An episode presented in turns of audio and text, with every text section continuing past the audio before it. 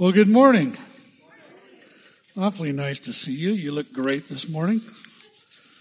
Have you kind of done the thing I've done? You're, that in your mind now you're deleting the mask and you're not seeing the mask? No? It's weird, isn't it? I guess maybe I'm weird. I don't know. Hey, I want to um, thank those of you who participated in the food drive, and uh, I've already heard some pretty amazing stories of things that happened during that food drive that were just uh, very, very encouraging and and uh, to those who were participating. And if you have a story like that, uh, I would love to hear it. Um, of uh, people coming and praying on site, uh, strangers, you know, who who come up and and uh, and just pray for those who are volunteering and, and bless them in the name of Jesus. It's pretty awesome. So, uh, I would love to hear some of those stories. Also want to let you know, uh, the, the walk for water, uh, I am going to be there. Just want to let you know in advance. I'm participating. I hope you will too. I have no idea, you know, how far 6K is because I, I wasn't paying attention in math class. So, uh, but, uh, I'll, how many? Oh, that's a cinch. 3.7 miles. Anybody, just about anybody can do that. So, uh, hope you'll participate. Uh, also want to let you know that uh, up to your right, on the far right of the sanctuary right now at the front, is a woman who's having a birthday today. Uh, as she pulls up her mask a little higher. Uh, Rosie Sept is uh, Pastor Steve's wife, and this is her birthday today. So happy birthday, Rosie. She's going to kill me later, I'm sure. But um, 39, I think, today, right? Close. yeah. Right. I uh, also want to let you know about um, the series that we're starting a new series today, but I want to let you know about the next one that's coming because at, uh, at, when we finish this series, then the next Sunday will be Easter. And then the, the week after that, we're starting a new series through the Apostles' Creed, and um, which is you know, a, a, a faith statement that is so fundamental to uh, every Christian. Doesn't matter what stripe, what flavor, what tribe of Christian you are. The Apostles' Creed, if you are a Christian, if you're a biblical Christian, the Apostles' Creed uh, is is something that kind of is a center point for all of us. But it it'll be a doctrinal study when we're looking at um, at uh, the full kind of the full sweep of Christian doctrine. And I hope that you'll be here for that. And I hope that you'll invite some people. I also want to let you know that we're, we're wanting to start some new small groups, um, for, specifically for that series. Maybe they'll continue beyond that series, but at least for that series, we'd like to start some new small groups. Now those, those small groups can meet in a home. They can meet, um, you know, in, in a place of business. They can, they can meet on Zoom or some other, uh, online platform. Um, but uh, if you would be willing to uh, offer yourself to lead a group or to host a group, uh, I would sure be grateful. And all the materials will be supplied to you. You don't have to, you don't have to create anything on your own. Uh, and really, it's just facilitating a discussion. And so, hope that you might consider being a part of that. Well, um, brand new series today fear, faith, and the future. And, and I want you to know that uh, this sermon today brought me literally to my knees. And uh, I, I, suppose every sermon series ought to bring me to my knees, but this one, uh, this one is uh, so heavy on my heart, and, and, there's so much that I want to share uh, that we we won't. I've realized we won't even have time for, but um, I hope that uh, this will be a, a challenge to you.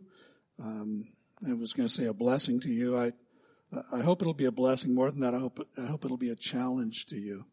And, and that you, it will cause you to think about your faith maybe in a new way and think about the world in which we're living and how it's, uh, how it impacts us and how we impact it. Fear, faith, and the future.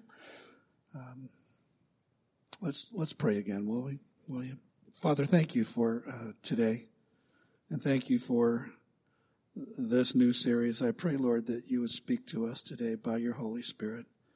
And, uh, Lord, that uh, we would hear you and uh, that we would respond intelligently and, and by faith to the things that you reveal to us. Lord, the battle does belong to you. And, uh, and we need to be constantly reminded that when we fight, we fight on our knees. So, uh, teach us now, we pray. In Jesus' name, amen. The world is changed. I feel it in the water. I feel it in the earth. I feel it in the air. Much that once was is lost. Much that once was is lost. And with these words begins the Fellowship of the Ring, the first in the Lord of the Rings trilogy of movies. And Tolkien's classic portrays, as you know, a great conflict between good and evil played out in the imaginary setting of Middle Earth. And our nation and our world today are, are, are now locked in a parallel battle that is not imaginary, but it is very real. And this series of messages that we've titled Fear, Faith, and the Future are going to point to some, some major facets of that conflict and explore how our faith ought to inform the ways in which we as Christians in this world respond, how we can prepare ourselves, how we can prepare our children, how we can prepare our church for the prospect of persecution and suffering, and how the, the imminent coming of Christ, which the apostle Paul pointed to as the purifying hope of the church, will enable genuine Christians, authentic Christians to persevere in the face of whatever comes, however it comes, and whenever it comes. The world has changed. Much that once was is lost movie begins on a somber note and one gets the sense that whatever the narrator has in mind, the value, its value was realized only after it had been lost. And I wonder if you, as I do, have the sense that this is really true in the real word, world in which we are living. No one would disagree that we live in a world of exponential change. And I, would like to invite you this morning to join me in some serious reflection on the question of, of whether there are things in our world that we have lost or maybe in peril of losing that are in fact precious to us and in the absence of which our lives might never be the same. What once was that has now been lost, that's the question. First Chronicles 12 includes a listing by tribe of the armed troops that were serving under David's command. And there's an interesting statement in verse 32 regarding the fighting men of the tribe of Issachar, that, that they were men who had understanding of the times to know what Israel ought to do. Understanding of the times to, to know what Israel ought to do. In Matthew 16, 1 through 3, Jesus chided the Pharisees.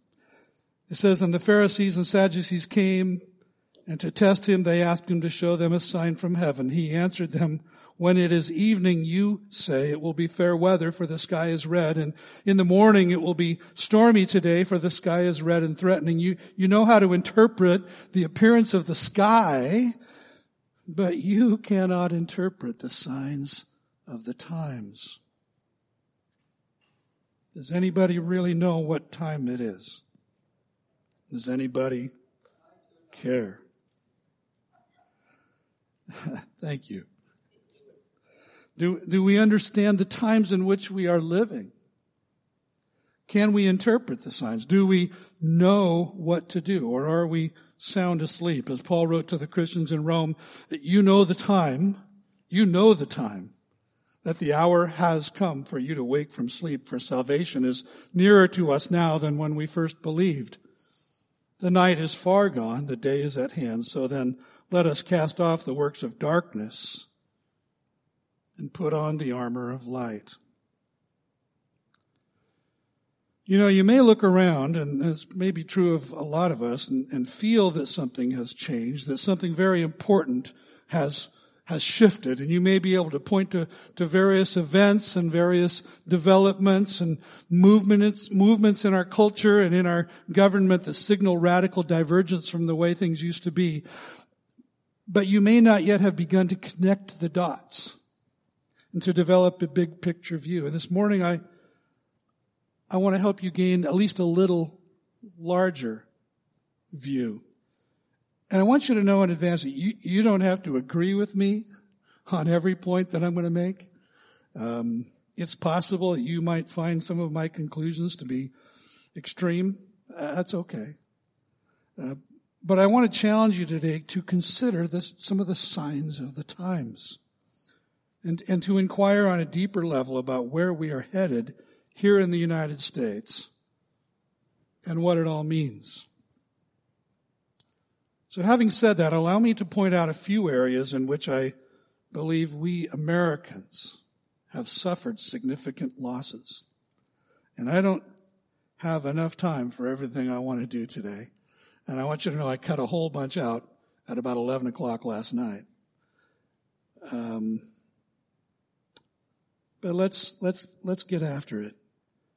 The first loss is, uh, that I think is so important is the loss of belief in objective truth and the rise of relativism. We're living in a day when, when each individual is allowed their own truth. Have you noticed that? I mean, you have your truth, I have mine. One set of truth claims is as good as any other. Uh, according to the dogma of our culture, your truth and my truth may must both be accepted and, and respected, e- even when the two are mutually contradictory when objective facts and reasoning actually tend to prove one to be false and the other to be true. And we've become habituated, we've become enculturated to a way of life in which there are few, if any, shared beliefs and customs that transcend the sovereignty of the individual and their right to define their own reality. So, so what our world experiences is a bewildering diversity of truth claims that are constantly swirling, constantly demanding legitimacy and affirmation. Am I on track so far? Relativism is among the reasons that it's increasingly difficult to evangelize our present culture. And what's necessary in our present age then is that the truth of the gospel and the word of God still be communicated verbally and in traditional ways, but more urgently that it be demonstrated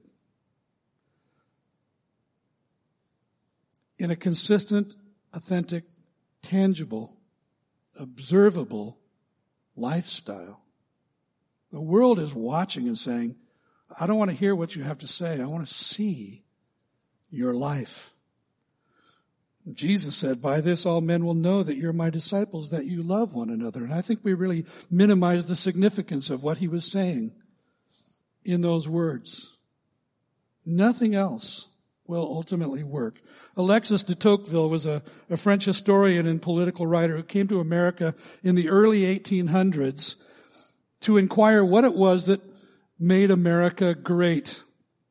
And he ended up writing a, a four volume analysis of the political and social system of the United States that he titled simply Democracy in America.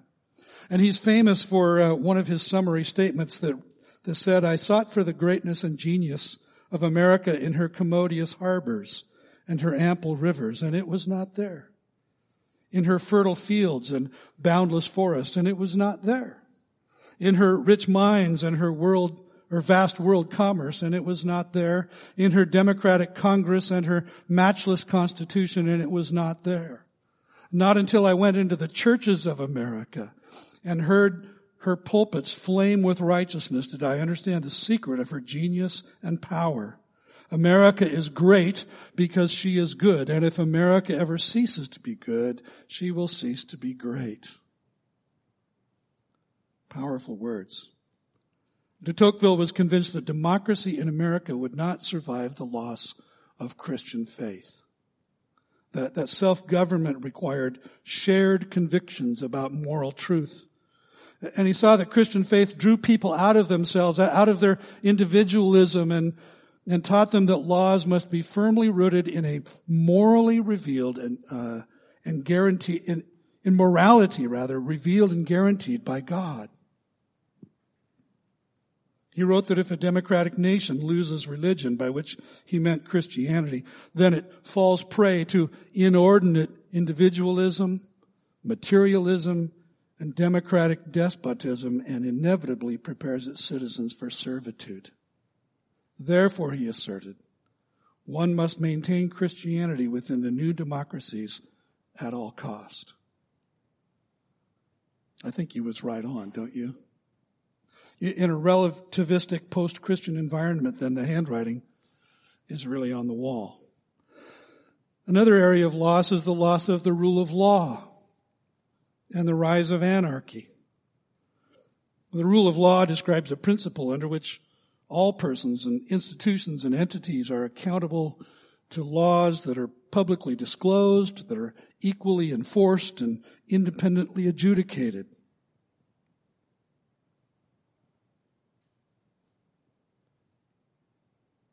The U.S. Constitution is intended to serve as uh, the firm foundation against which new legislation is evaluated and written into law.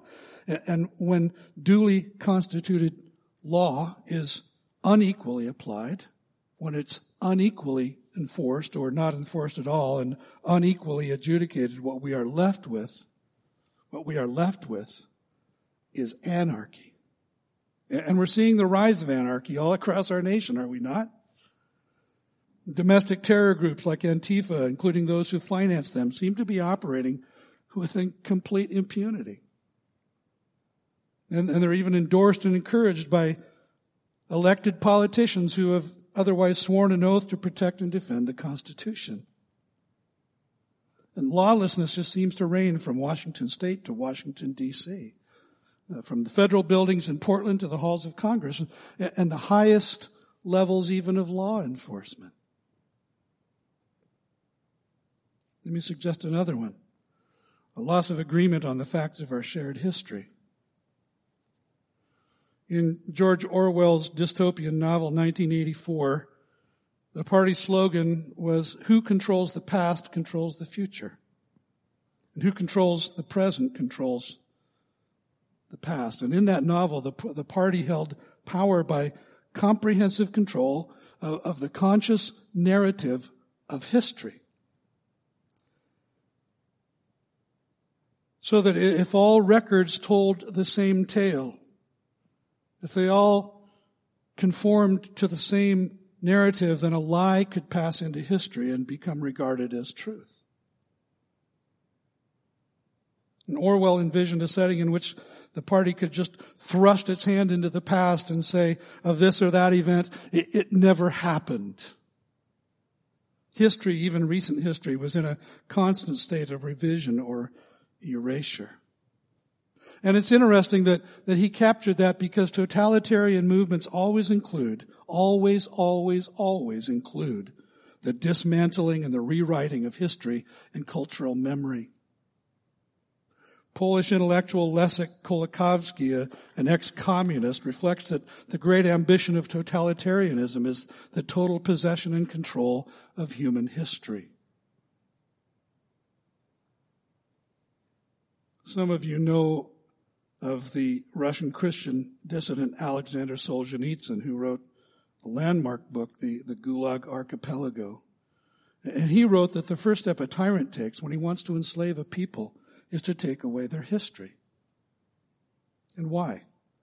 Because a people's shared history tells them that they are, who they are, why they are, and how they should therefore live.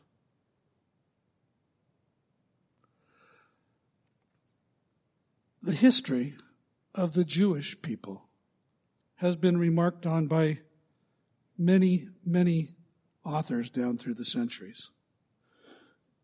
Kind of answering the question, how is it that the Jewish faith, in spite of all the, all of the persecution and all of the pogroms and, and the Holocaust, how is it that that the Jews have survived And the answer is that they keep telling their story to their children. They keep reciting through their fe- feasts and their festivals the history of, of who they are and, and who God called them to be. A woman named Olga Rusanova, a Russian woman who grew up in Siberia and is now a naturalized United States citizen, says that in the Soviet Union, they killed all the people who could remember history. And this made it easier for them to create false history to serve the regime's needs. And so we should ask, do we see a, a, a threat to our shared history in the United States today? Uh, think as Exhibit A about the movement we've seen in the past several years to deface and destroy or, or to displace our national monuments, our statues, our historical buildings, our artwork. Consider books that have been expunged from uh, reading list in the schools because they don't fit the desired narrative. Books like Tom Sawyer and Huck Finn that I think are national treasures that, that tell us about a, a portion of our past and they're lost. Think of the vilification of those whom we've heretofore honored as our national heroes, especially our founders, when in an attempt to somehow purify our national consciousness by purging our collective memory of people and events that are scars on our history, like slavery, like the Civil War, or like the conquest and systematic subjugation of Native Americans, like persistent racism, we then deprive ourselves and our offspring of the lessons that we can and should continue to learn from our history. I want to point out, and I think it's very important to point out, one very real current threat to an accurate remembering of our national history, which is known as the 1619 Project. You may have heard of it or be familiar with it. It's, a, it's an educational curriculum that was published by the New York Times, and it is now being taught in classrooms in major cities in all 50 states. It, is, it represents a massive attempt to reframe American history by displacing July 4th, 1776 and the Declaration of Independence as the traditional founding of the United States and replacing it with 1619, which is the year that the first African slaves arrived on the North American continent. certainly important to remember that date, but by reframing history, it, it, the 1619 Project is in turn an attempt to reshape America's national identity by making racism and hatred the central principle in our nation's founding and in everyday life today. The, the core claim of the 1619 Project is that the Patriots fought the American Revolution to preserve slavery. And in that, they ignore dynamics like taxation without representation and things like the Stamp Act and the, the burning desire of the colonies to be free from the, the tyranny of the English government. And, and it ignores the fact that England itself didn't abolish slavery in its colonies until 1807. 31 years after the Declaration of Independence. See, no serious person, let me be clear, no serious person can ever deny the significance of slavery in the history of the United States. Neither would any person of compassion justify the dehumanization or the atrocities perpetrated on black slaves by their slaveholders, nor should anyone deny the fact of racism in all of its expressions. But the basic premise of the 1619 project is that our democracy's foundings our founding ideals were false at the time that they were written. That American history was founded in, evil and that evil has infused every aspect of human life. Now it's true that some of our founders were themselves slaveholders. We know that. Our founders were not perfect men. They were men shaped by their own times. But I happen to believe that most of them were great men. It's also true that Thomas Jefferson, himself a slaveholder, as the principal author of the Declaration of Independence, was able to say, we find these truths to be self-evident that all men are created equal and are endowed by their creator with certain inalienable, inalienable rights. Among them life, liberty, and the pursuit of happiness. Jefferson in time became an advocate for abolition and for the education of slaves so that they could live as free men and women when they were emancipated. And I don't think we should ever forget that, that he and the other founders, regardless of where they started, set in motion principles and processes that awakened the conscience of our nation and led ultimately to the abolition of slavery, slavery in America. And today the United States is the most successfully racial, diverse country in the history of the world. Does racism still persist in some places, in some hearts, and in some minds? Yeah. But blacks and other minorities have risen to leadership in every aspect of society, including the presidency. We've, we've elected a black president twice, I think, right? And in November, for the first time in our history, a black woman was elected to the vice presidency. Here's something else you need to know about the 1619 project. And the reason I share it is that some of you are parents and, and you ought to be aware of this. Your grandparents, you ought to be aware of this development in the schools. Shortly after the 1619 project was published, there was a group of distinguished historians that came together to review the curriculum, and then they wrote a letter publicly condemning it, calling it a displacement of historical understanding by ideology. More than half of that group of historians were themselves on the left side of the aisle, as it were. There's not a single reputable historian that would agree that the American Revolution was an armed effort to preserve the slave trade in America. Bottom line, take our history away and we lose any sense of an American identity.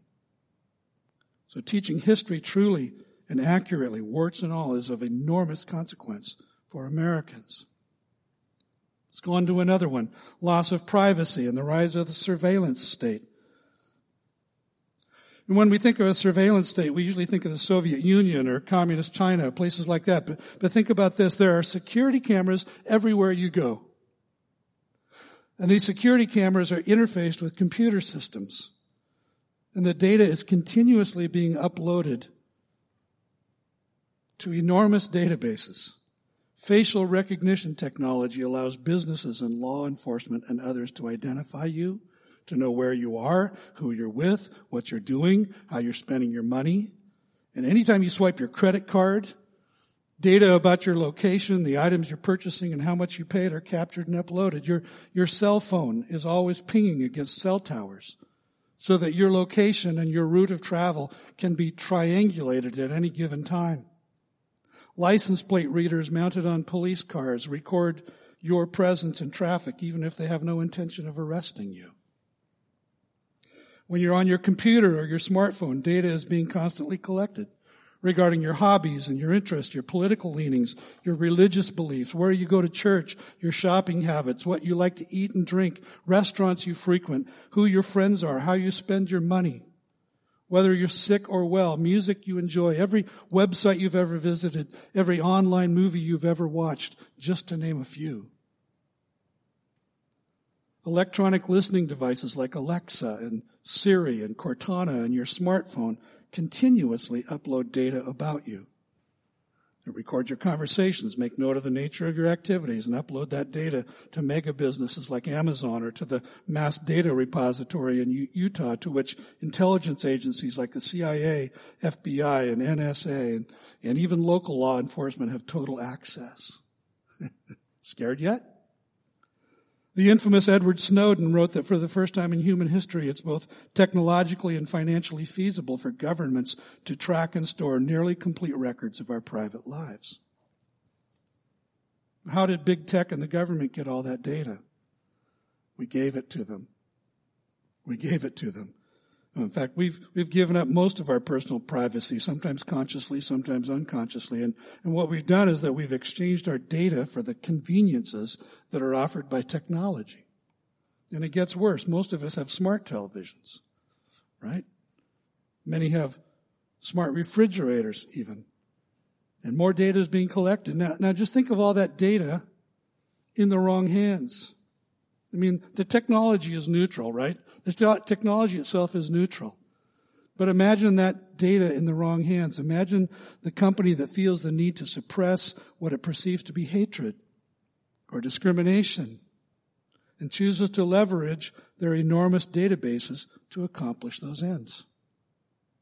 Imagine the employer or the government agency that chooses to manipulate your data to cancel you. In Nazi Germany and Soviet Union, the, the police state would, would have to establish a network of switches, or snitches rather, and informants and, and plant bugs in people's homes, cars, and places of business. And that won't be necessary should totalitarianism come to America because the present system of data collection already accomplishes those purposes much more efficiently and much more effectively. Here's another one loss of freedom of speech and the rise of the cancel culture. You might already be saying, well, I've not lost no freedom of speech. Really? Let's begin with this.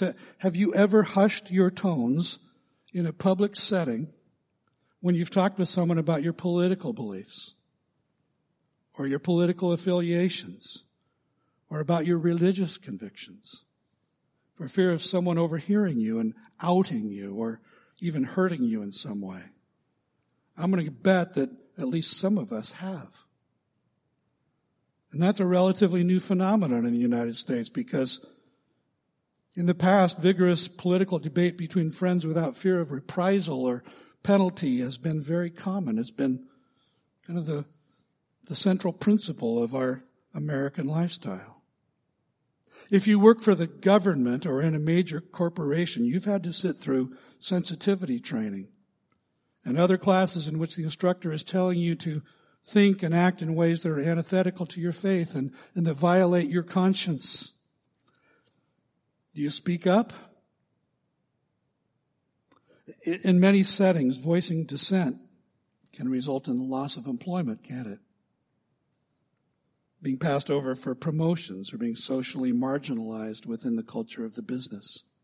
Students in classrooms from elementary school to postgraduate universities are being subjected to sanctions when they express views that diverge from either the, the personal, uh, social, political, or religious views of the teacher, the instructor, or those of the institution. This past week, uh, an undergraduate education student at the State University of New York was suspended because he said in a video he posted on his personal Instagram account, a man is a man, a woman is a woman, a man is not a woman, and a woman is not a man. And because of that statement, he was informed that his ability as an educator to maintain a classroom environment protecting the mental and emotional well-being of all his students was called into question. He's now required to submit to mandatory remediation, which, as I read it, sounded to me like indoctrination, in order to be reinstated. And we can call into question the student's judgment in having posted something like that, but, but the suppression of free speech there is obvious, isn't it? Social elites such as actors who dare to diverge from the new groupthink become unemployable, become the target of malicious slander. Social media platforms are fact checking, censoring, and even deleting posts of a political nature which, with which they don't agree. It happened to me for the first time just recently. Twitter and YouTube will censor and demonetize and even deplatform users who post comments and material that don't fit their political or social narrative or that they deem potentially offensive to some group of people. Recently, for the first time in history, a former president of the United States was permanently banned from his social media platform that he used to use quite freely. And if it can happen to him, it can happen to any of us. Vladimir Grigorenko immigrated from Ukraine to the United States in 2000. He now lives in Texas and and reflecting on his earlier life under Soviet rule, he says, when a people grow accustomed to living in lies, shunning taboo writers and conforming to the official narrative, it deforms their way of thinking. And that is very difficult to overcome.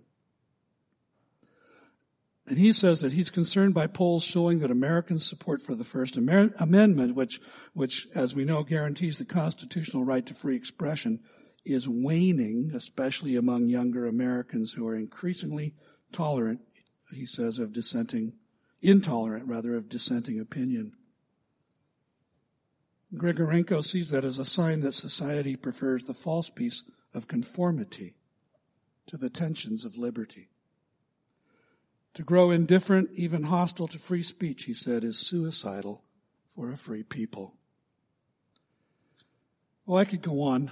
There's so much more I wanted to say, and much I simply had to eliminate, but where's all this leading? By the way, well, I'm just going to move on. I better just move on. What I believe is that the signs indicate that we are moving as a nation toward totalitarianism. You say, what? Think about this with me. There's a difference between totalitarianism and authoritarianism. Authoritarianism describes a situation when the state monopolizes political control. We often call that a dictatorship, a, a form of government in, in which the, the, the ruler has the right to rule without the consent of the governed. And that may be bad enough, but totalitarianism is actually much worse. Totalitarianism describes a situation in which the state controls absolutely everything. They define what is true. They seek to control even the thoughts and emotions of its citizens. There are survivors of Soviet and Chinese communism now living in the free world who are able, because of what they've experienced, to read the signs, and they're sounding alarms about what they see coming in America. They're, they're trying to warn us in, that in the United States today and in the Western world generally, we are living under pre-totalitarian conditions. They see all the signs. And they're saying, why aren't you waking up? Why don't you see what's going on around you? And unless something radical happens to interrupt that downward spiral, full totalitarianism is just around the corner. I, I did something radical um, as I was preparing for this series. I, I read the Communist Manifesto. and now I'm getting lots of advertisements for communist material. Surveillance state, right? I was absolutely surprised, honestly. I think I read it in high school, probably in a, a social studies class. I, I, think I did, but it, that was a long time ago. But I was really surprised, I shouldn't have been, by, by how many direct parallels I saw with the agenda of today's left. Crazy. Doesn't it? It's just a short little book. And, uh, I'll send you all the advertisements I'm getting. I'll send you the links. But, but, uh, I would encourage you, honestly, seems crazy to say, I'd encourage you to read the Communist Manifesto and see if it doesn't parallel so much of what we see developing in our country today.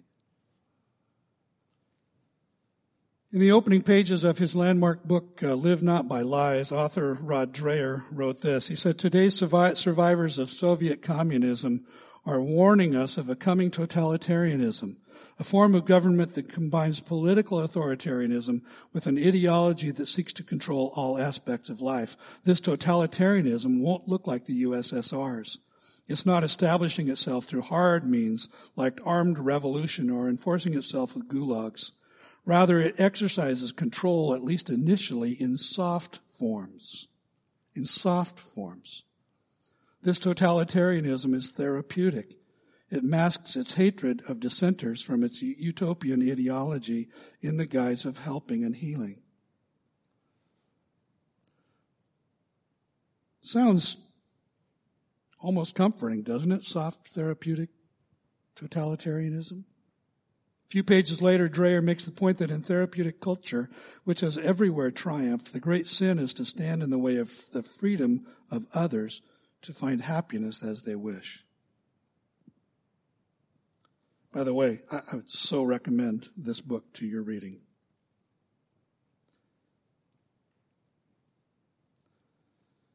What this means is that the, the coming soft therapeutic totalitarianism in America will demand allegiance to a set of progressive beliefs. By the way, why are the progressives always called progressive? Why, why, why are the leftists and the radicals always called progressive? I would say that they're regressive.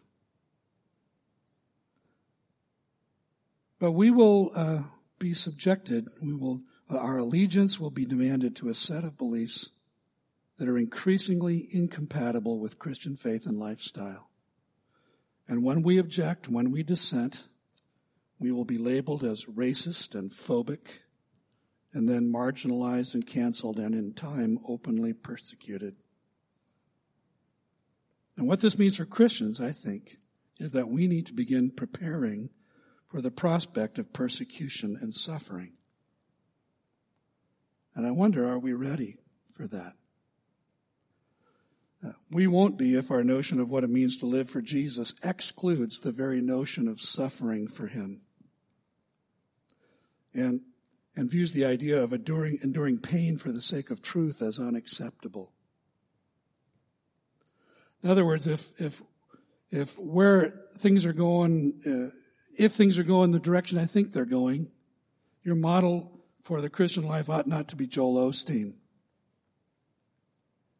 It ought rather to be some of these Christians who have survived the gulags, who have survived persecution, who have survived under totalitarianism.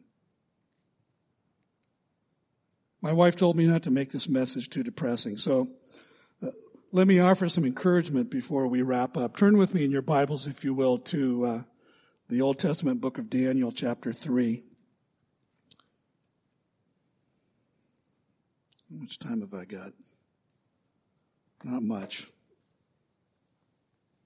I'll have to move fast. The setting is Babylon. The condition is that uh, Israel has been conquered by the Babylonians, taken away into exile to Babylon. Um, the king is Nebuchadnezzar, a totalitarian ruler. Um, Babylon is uh, ancient Babylon is now Iraq, so you might think Saddam Hussein on steroids. King Nebuchadnezzar made an image of gold whose height was 60 cubits and its breadth 6 cubits. He set it up on the plain of Dura in the province of Babylon. Then King Nebuchadnezzar sent to gather the satraps, the prefects, and the governors, the counselors, the treasurers, the justices, the magistrates, and all the officials of the province to come to the dedication of the image that King Nebuchadnezzar had set up. And then the satraps, the prefects, and the governors, the counselors, the treasurers, very repetitious. The justices, the magistrates, and all the officials of the provinces gathered for the dedication of the image that King Nebuchadnezzar had set up, and they stood before the image that Nebuchadnezzar had set up. And the herald proclaimed aloud, You are commanded, O peoples, nations, and languages, that when you hear the sound of the horn, pipe, lyre, trigon, harp, bagpipe, the Scots were there, and every kind of music, you are to fall down and worship the golden image that King Nebuchadnezzar has set up. And whoever does not fall down and worship shall immediately be cast into a burning fiery furnace. Therefore, as soon as all the peoples heard the sound of the horn, the pipe, the lyre, the trigon, the harp, bagpipe, and every kind of music, all the peoples, nations, and languages fell down and worshipped the golden image that King Nebuchadnezzar had set up. Therefore, at that time, certain Chaldeans came forward and maliciously accused the Jews. They declared to King Nebuchadnezzar, O king, live forever. You, king, have made a decree that every man who hears the sound of all those instruments shall fall down and worship the golden image. And whoever does not fall down and worship shall be cast into a burning fiery furnace. There are certain Jews whom you've appointed over the affairs of the province of Babylon, Shadrach, Meshach, and Abednego. These men, O king, pay no attention to you. They do not serve your gods or worship the golden image that you have set up. Then Nebuchadnezzar in furious rage commanded that Shadrach, Meshach, and Abednego be brought. So they brought these men before the king. Nebuchadnezzar answered and said to them, Is it true, O Shadrach, Meshach, and Abednego, that you do not serve my gods or worship the golden image that I have set up? Now if you are ready when you hear the sound of my orchestra to fall down and worship the image that I've made, well and good. But if you do not worship, you shall immediately be cast into a burning fiery furnace. And who is the God who will deliver you out of my hands? Shadrach, Meshach, and Abednego answered and said to the king, O Nebuchadnezzar, we have no need to answer you in this matter. If this be so, our God whom we serve is able to deliver us from the burning fiery furnace, and he will deliver us out of your hand, O king. But if not, be it known to you, O king, that we will not serve your gods or worship the golden image that you have set up. Then Nebuchadnezzar was filled with fury and the expression of his face was changed against Shadrach, Meshach, and Abednego. He ordered the furnace heated seven times more than it was usually heated. And he ordered some of the mighty men of his army to bind Shadrach, Meshach, and Abednego and to cast them into the burning fiery furnace. Then these men were bound in their cloaks, their tunics, their hats, and their other garments, and they were thrown into the burning fiery furnace. Because the king's order was urgent and the furnace overheated, the flame of the fire killed those men who took up Shadrach, Meshach, and Abednego. And these three men, Shadrach, Meshach, and Abednego, fell bound into the burning fiery furnace. Then King Nebuchadnezzar was astonished and rose up in haste. He declared to his counselors, Did we not cast three men bound into the fire? They answered and said to the king, True, O king. He answered and said, But I see four men unbound, walking in the midst of the fire, and they are not hurt. And the appearance of the fourth is like a son of the gods. Then Nebuchadnezzar came near to the door of the burning fiery furnace. He declared, Shadrach, Meshach, and Abednego, servants of the most high God, come out and come here. And then Shadrach, Meshach, and Abednego came out from the fire, and the satraps, the prefects, the governors, and the king's counselors gathered together and saw that the fire had not had any power over the bodies of those men. The hair of their heads was not singed, their cloaks were not harmed, and no smell of fire had come upon them. Nebuchadnezzar, Neb, easy for me to say, Nebuchadnezzar answered and said, Blessed be the God of Shadrach, Meshach, and Abednego, who has sent his angel and delivered his servants who trusted in him and set aside the king's command and yielded up their bodies rather than serve and worship any God except their own God. Therefore I make a decree, any people, nation, or language that speaks anything against the God of Shadrach, Meshach, and Abednego shall be torn limb from limb and their houses laid in ruins. For there is no other God who is able to rescue in this way. And then the king promoted Shadrach, Meshach, and Abednego in the province of Babylon quick thoughts, and then we'll close. First of all, these three men were confident that God was able, that he was able to deliver. Notice, O Nebuchadnezzar, we have no need to answer you in this matter. If this be so, our God whom we serve is able to deliver us from the burning fiery furnace. They were confident of that truth. Secondly, they were confident that God would deliver that he would in fact deliver. If this be so, our God whom we serve is able to deliver us from the burning fiery furnace, and he will deliver us out of your hand, O king. They trusted in God. Notice verse 18. It says, but if not, but if he doesn't deliver us from the fire, if he doesn't deliver us out of your hand, that's okay. We're going to trust him anyway and they defied the king's command. But if not, be it known to you, O king, that we will not, will not serve your gods or worship the golden image that you have set up. You see, they were willing to give up their lives rather than bowing to a false God, to a mere man. And in their willingness to stand alone, to stand rather than kneeling, rather than just folding, rather than just complying, rather than going along to get along, they showed themselves to be free men. And they were free, even though they were in exile and enslaved, because by their faith in God, the Lord had made them free. And don't miss this, that they were free before the fire. They were free men before the fire. They were free in the fire. And they were free beyond the fire. See, totalitarianism may arrive in our lifetimes. Persecution may come, but God has given us great and precious promises by which we can live as free people in Christ, in confidence and in hope. And one of them is Isaiah 41:10, where God says to his people, "Fear not, for I am with you. Be not dismayed, for I am your God. I will strengthen you. I will help you. I will uphold you with my righteous right hand." Who was that fourth character in the fiery furnace? Was it an angel? Maybe. Was it Jesus? I think so. I think so. In Revelation 12, John sees Satan and his angels defeated and thrown down out of heaven to earth. And then he adds, And I heard a loud voice in heaven saying, Now the salvation and the power and the kingdom of our God and the authority of his Christ have come. For the accuser of our brothers has been thrown down, who accuses them day and night before our God. And they have conquered him by the blood of the Lamb and by the word of their testimony, for they loved not their lives even unto death. See, you, you may not know whether you're truly free this morning, whether you'll be ready to face opposition and active persecution, even execution. If, if you're not free before the fire, my friends, you will not be free in the fire. If you're not free before the fire, you will not be free beyond the fire. The Bible says, Whom the Son sets free is free indeed. And in that freedom, we are free even from the fear of death itself. Why?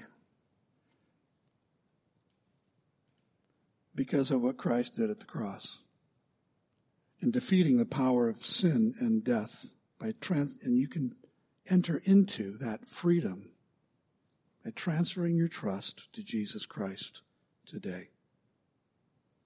This morning we're going to celebrate communion, and if you have that element, would you just take it now?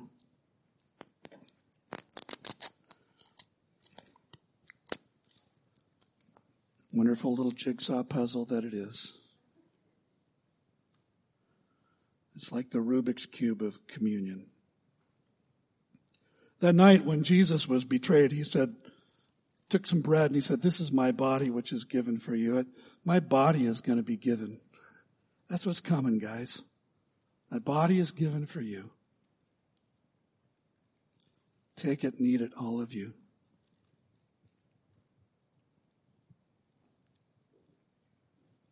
And then he took the cup.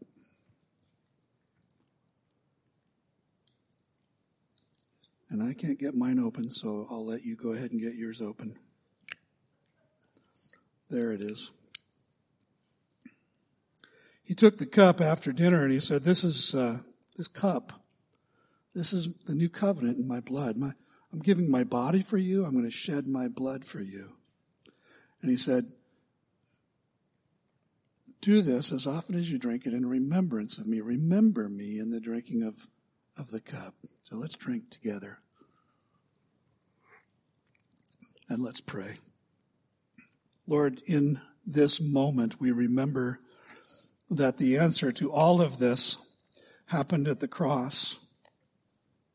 That because we shared in flesh and blood, you, you yourself also partook of the same. That you took on human flesh so that by your death you could defeat the one who has the power of death, Satan, and might deliver us who all of our lives were in slavery to the fear of death.